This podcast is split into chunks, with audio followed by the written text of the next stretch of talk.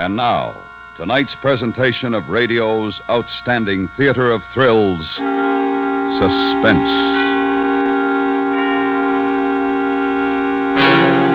Tonight, we bring you a story of one of the most notorious murderers in the annals of crime. It is based upon police and court records. We call it A Story of Poison. So now, starring Mr. Joseph Kearns, here is tonight's suspense play, A Story of Poison.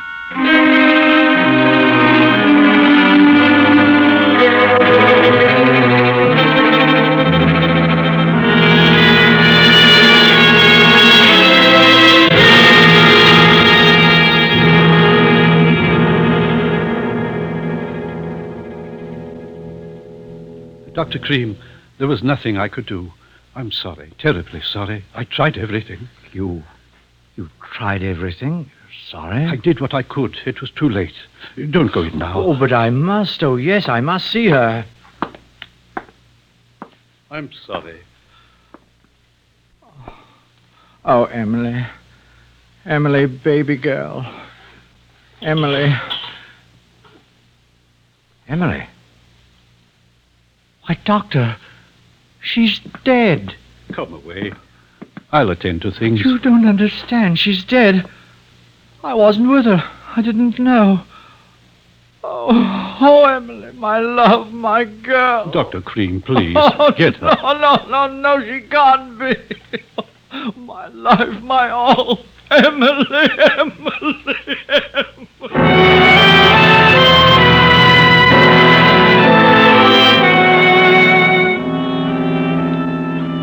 That was Emily.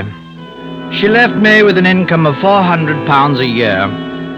It's rather extraordinary how long it took her to die. To look at the girl, you'd never have thought it. She was thin, sickly, but in possession of what must have been the constitution of an ox.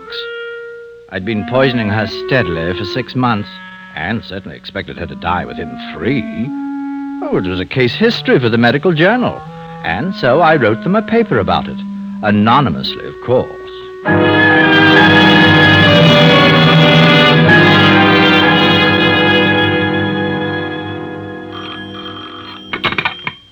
Inspector Waring. Sergeant Dean, sir. We've got a letter here from the editor of the Medical Journal. Oh, Why did they forward it to the yard? There's a manuscript that came with the letter. Just a moment, sir. Resistance to physiological action of alkaloid poisoning. Case history ED by Anonymous. Well, what's the matter with that? The Medical Journal people seem to feel that the man who wrote it did the job too. Oh. I'll put it on my desk. I'll be there in half an hour. Sir.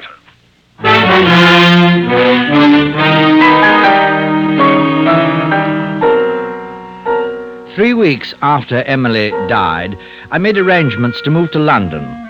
There was no trouble, but then I hadn't thought there would be. The good doctor had made out a certificate based upon the history which I supplied. I had decided upon a refined intestinal disorder which bore a magnificent Latin name and closely paralleled the symptoms brought about by the poison administered. so much for the late and unlamented Emily.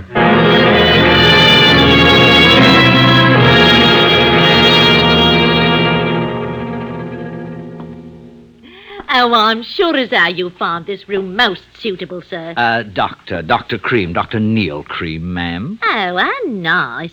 I've another boarder who's a doctor. Well, very nearly. A medical student, don't you know? Mr. Bridgman, ever such a nice gentleman. Really? You find a very refined atmosphere in my house, Doctor, and scrupulously clean, very scrupulous. Yes, I'm sure of it, Mrs. Minns. I think this will do quite nicely. Uh, may I ask, Doctor, how long you plan to allow us the pleasure of your company? Oh, I'm afraid I have no idea, Mrs. You see, uh, I've only just arrived from Hull. My, uh, my wife died there a month ago. Oh, how sad. Uh. how terribly sad. I thought that here in London I might forget. Oh, you look understanding. You, uh, you do understand, don't you? Oh, poor dear man, of course. Oh, my, how I understand. I'm a widow myself. Only my daughter Daisy and me. Oh, I do feel for you. You're so kind. Not at all, I'm sure. You will join us for tea, won't you? Oh, I should be delighted. Thank you so much. I'd found a boarding house in Bloomsbury off Tottenham Court Road. The proprietress, Mrs. Minns, was a tall, bony sort of woman, a type that I particularly despise. Not at all nourishing to a man of my disposition. Now, the daughter she'd mentioned I hoped would be a better prospect, but uh, I knew that I would have to be careful there. After unpacking, I went down to tea. Oh, oh, oh, I say, I'm awfully sorry. I mean, I didn't mean oh, to. that's uh, quite all right, I'm sure. You must be the new boarder, Dr. Cream. Yes, yes, I was just coming in for tea. Oh, oh, they're waiting for you. Oh, really? Oh, excuse me, I've got to put the kettle on. Might stay off, you know. Oh, may I help? Oh, that's very nice of you, I'm sure. All right, come on. Daisy Minns was not a beauty by any means, but there was a spark, an honesty, good humor that I found most enjoyable. Oh, we got on famously, but uh, it was too soon to think about Daisy. Hmm, perhaps later.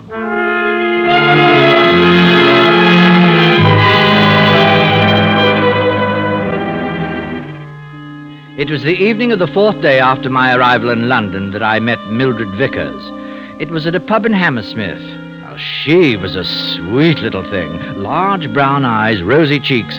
Oh, perhaps encouraged by a touch of rouge, but altogether delightful. I must say that I flattered her with attentions not usually received uh, flowers, dinner, the theatre. She was very grateful. Grateful until one night, two weeks later. Oh, hold. I'm tired. You? Yes. Goodbye. Thanks very much. Goodbye. I wanted to tell you earlier tonight. I can't see you anymore. You can't. Oh, oh, no, you're joking. I'm not. You've been a duck. We've had a lovely time, but it's finished. My young man's coming home tomorrow. He phoned me this morning from Southampton. His boat's come in. Your young man.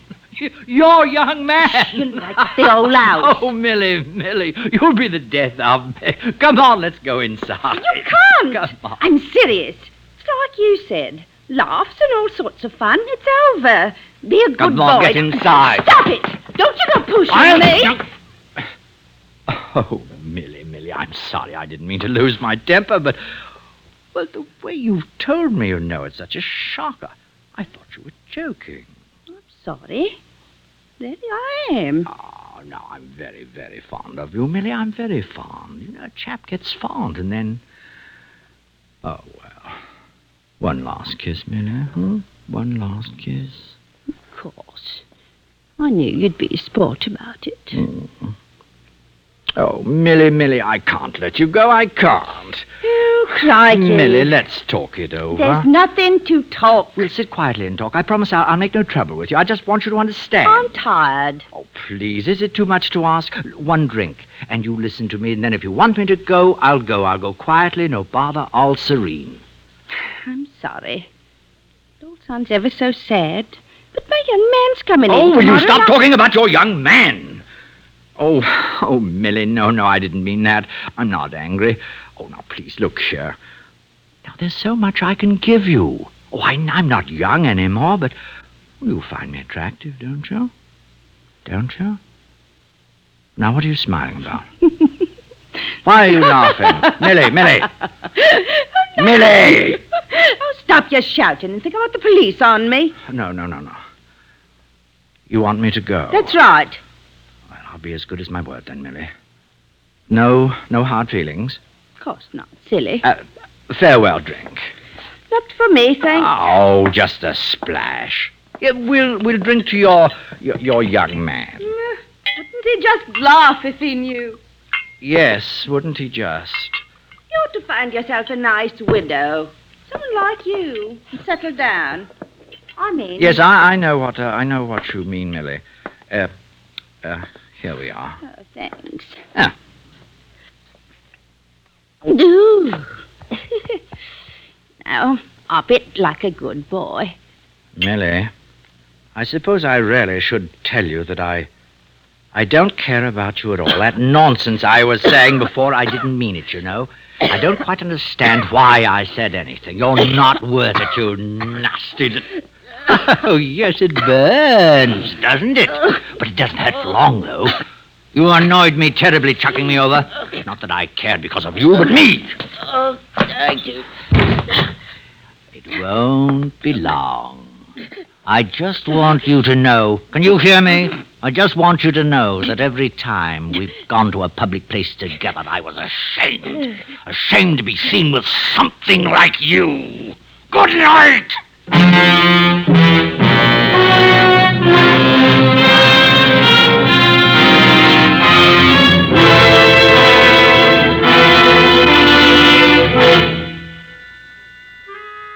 For the next two or three nights I stayed in at the boarding house.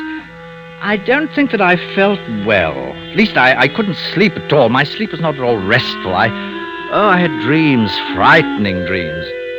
I remember just before I dropped off to sleep one night, soon after after Millie was taken, that I thought to myself, oh dear, I must speak to Mrs. Minns about that cooking, all that heavy stuff.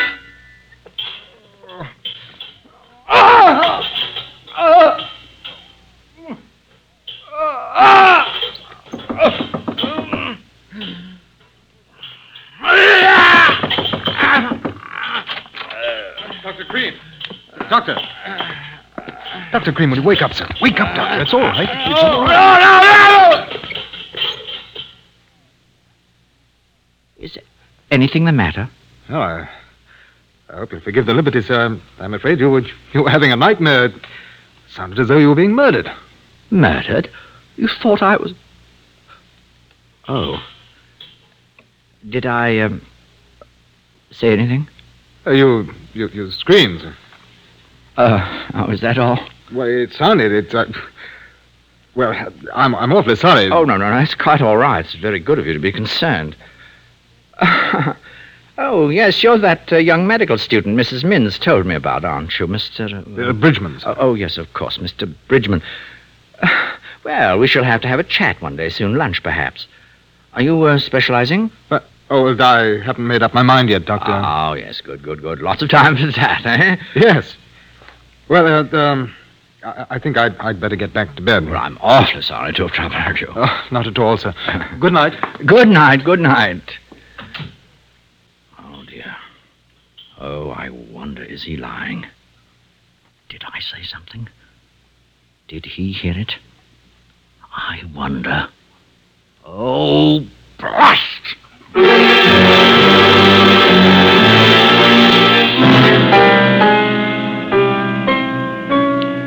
Two weeks had passed. I was safe. Nobody knew nobody. Unless Mr. Edward Bridgman, the medical student. I'd taken him to luncheon two or three times. We'd talked, medicine for the most part, but I don't know, he had a way, a way of looking, curious, knowing. I decided to write the letter to Scotland Yard. Commissioner, it's Inspector Waring here. I think we've got something more on that poison case in Hull and Millie Vickers. No, no, no, a letter. Uh, it reads, To whom it may concern, I have information which can lead to the arrest of the person responsible for the murder of Millie Vickers in Hammersmith.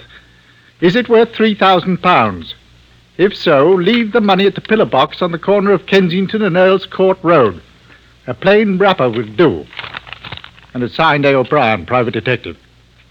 Uh, yes, sir. Uh, y- yes, we'll see to it right away.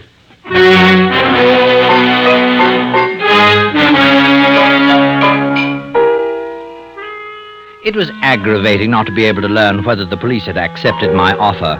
I could have used the money, but other more important things were occupying my time. Mr. Bridgman, oh, how I loathe bright young men. And I had a feeling that he was watching me, cleverly and carefully. I had to put a stop to that. He knew, that was certain. So I took to following him.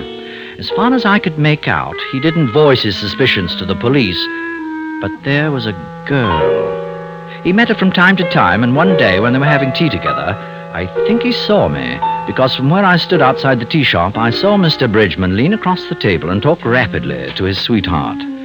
That would have to be taken care of.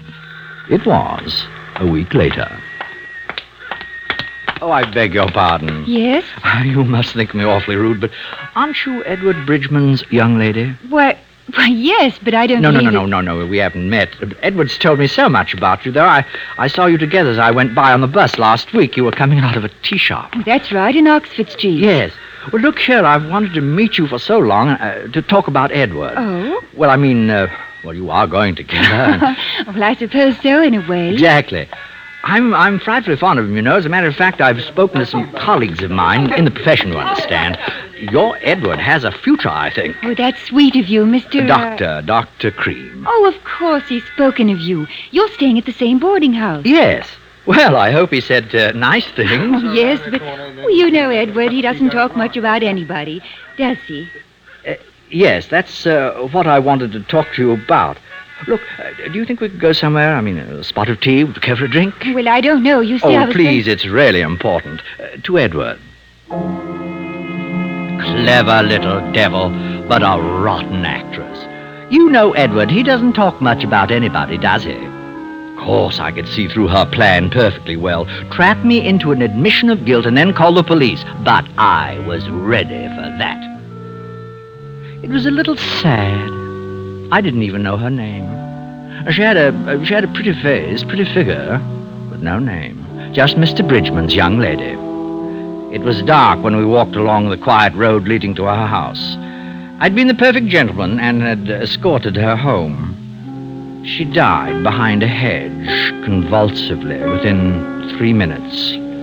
I made sure that there was no outcry. Nobody heard, nobody saw, nobody cared, except perhaps for a medical student.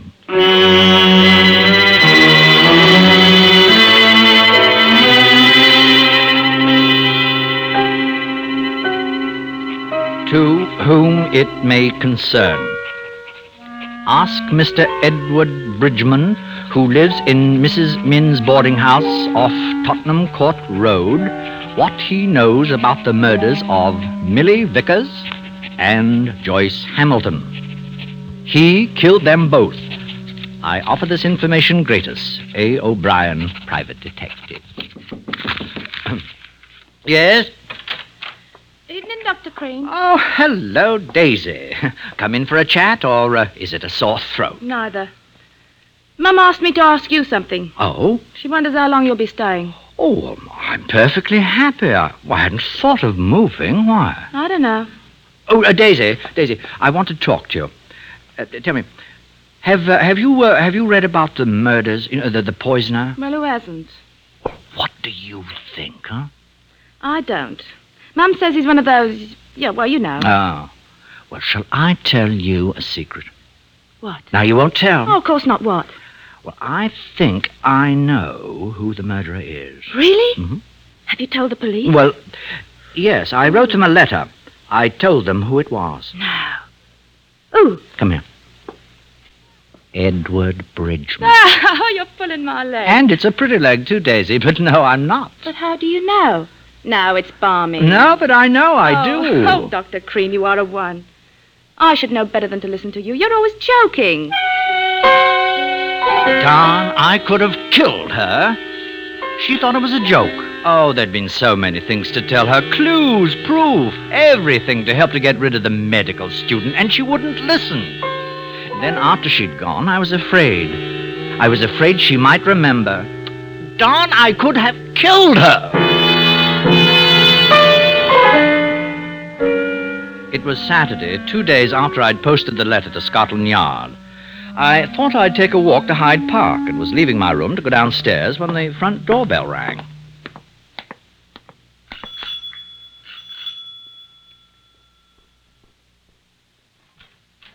Oh, good afternoon, gentlemen. Mrs. Minns? Yes? We're from Scotland Yard. I should like to have a word with a Mr. Edward Bridgman. Does he live here? Why, yes. Won't you come in? Is anything wrong? Is he at home? In the drawing room, I think. Shall I call him? If you don't mind. Oh, not at all, I'm sure. Oh, Mr. Bridgman! Yes, Mrs. Minns? Mr. Bridgman? Yes. I'd like to speak to you, if you don't mind. Uh, what about? Is there somewhere that... Oh, we- afternoon, everybody. Oh, hello, Doctor. Nice day. I thought I'd take a walk. Mum! Mum, is it all right if I go to the cinema with Agnes? Lummy love a duck. Police. Now, run along, Daisy. Don't be home late. Mr. Bridgman. Uh, come along, Daisy. I'll walk along with you. You were right all the time, Doctor, and to think I didn't believe you. What did you say, miss? Oh, uh, it's a little joke of ours, nothing at all. Come along, Daisy. I can't wait, you know. Uh, Come, just Daisy. a minute, sir. Miss, do you know something about this? Of course I do. Dr. Cream told me. He he wrote a letter to you about Mr. Bridgman here. He told me, didn't you, Doctor? Dr. Cream, you wrote a letter to us, signed A. O'Brien. Bridgman's your man, sir. I wanted to spare him the humiliation. That is your man. I told Daisy. I thought he might try to harm me, and I. What are you say? It's I all don't- right, Mr. Bridgman. I don't think we shall need to trouble you. Come along, Doctor, if you don't mind. There are a few questions we'd like to ask you at the yard. Oh, of course. Of course.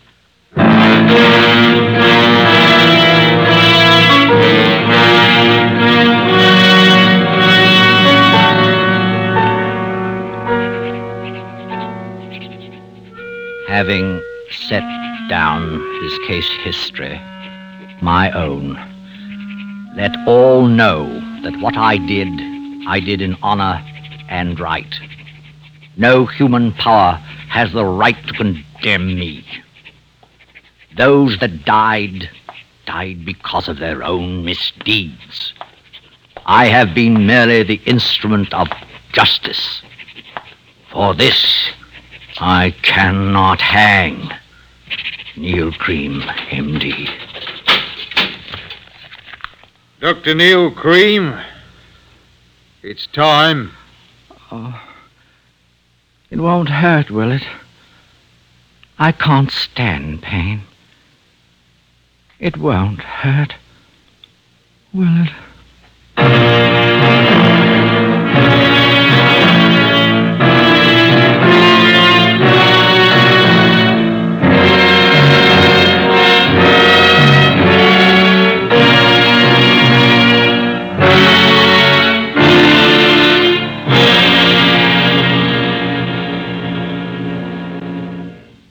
Suspense, in which Mr. Joseph Kearns starred in tonight's presentation of A Story of Poison.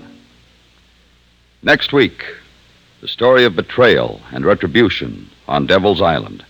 We call it The Stool Pigeon. That's next week on Suspense.